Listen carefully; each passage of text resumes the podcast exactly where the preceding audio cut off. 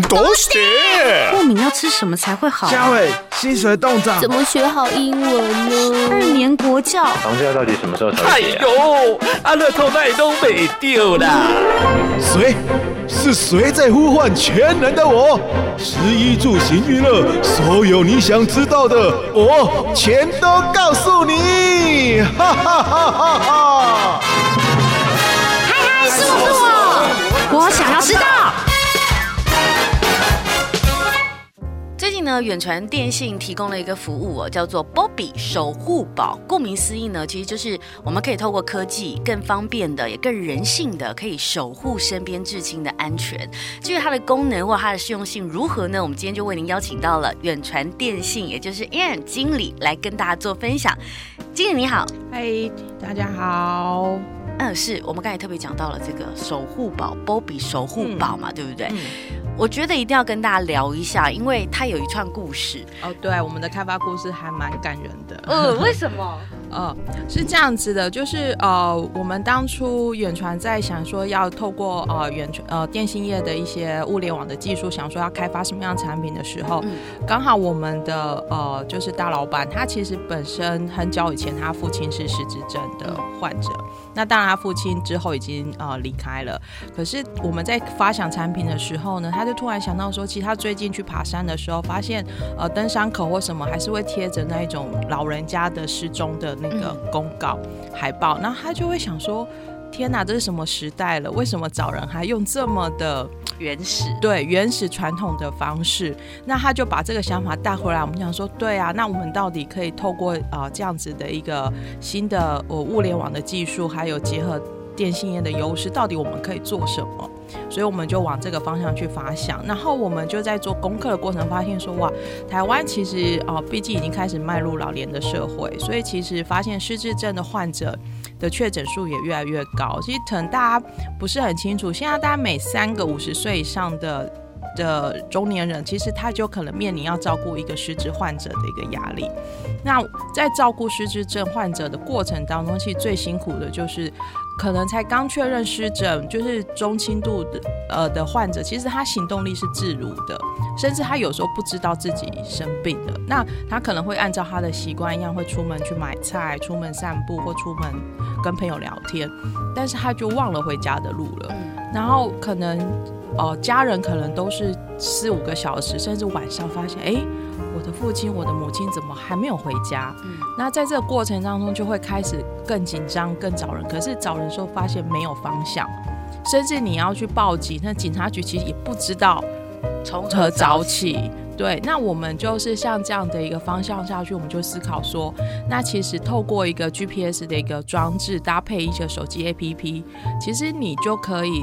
当你发现不幸，就是说，哎，他忘了回家路的时候，你知道怎么去找回他。嗯，这就是整个产品发想的一个由来。而且你们发想之后，就会发现，呃，推出之后，不只是老人家适用，好像小朋友也很适用。对，小朋友跟宠物都还蛮适用的，因为小朋友其实，呃，还蛮有趣。我们有一个使用者案例，就是说。他他其实是一个青少年的家长，那他之前都用手机去问小孩子说：“哎，你到底在哪里？或怎么样？”问久了，亲子关系有点被破坏了，因为就会觉得小孩会很烦，就是说：“哦，你为什么又打来问我啊？”然后后来他这个使用用户来跟我们讲，就是说他觉得他就后来就跟说：“好，我们以爱为信任为基础，你帮我带上我们的波比守护宝放在身上，那我也不要再打电话问你说。”啊，你在哪里？你在哪里？我就用手机看，我就知道你在哪里了。那他也没有说真的要这么精确知道说你是不是去补习班路程，你有没有跑去哪里干嘛？他只是安心说小孩子有按照该该走的时间到达该去的地点。嗯，因为免得就是万一他真的怎么样或。就是发生遗憾的事情的时候，其实再多的金钱什么，其实是买不回来的。嗯，而且其实，在你们的研究统计当中，那个比例大概是多少？老人跟小孩？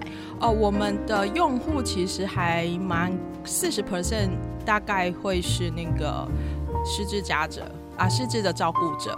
那呃，大概两成跟呃两成是小孩，两成是宠物。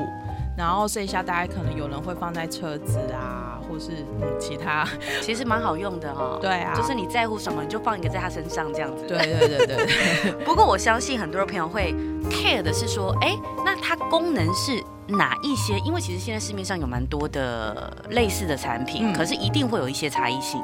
对，其实大概可以简单分几类啦。第一类大概就是说，哎，有人会说，哎，不是有那种蓝牙定位器，很很就是。很便宜，然后也很轻，但是蓝牙定位器基本上它是有距离的限制的，它必须跟你的手机的蓝牙距离要一在一个几公尺之内，否则它就不能失效，不能使用。然后第二种大概就是呃一些 GPS 定位器，或者是一些手表，或者是一些呃其他装置。那有几个东西可以跟观众呃听众分享的，就是说呃有的 GPS 定位器它为就是它的电它比较大。颗很重，那波比守护宝它其实大概就是拇指大大小，然后才二十克，所以其实它是携带是非常无负担的。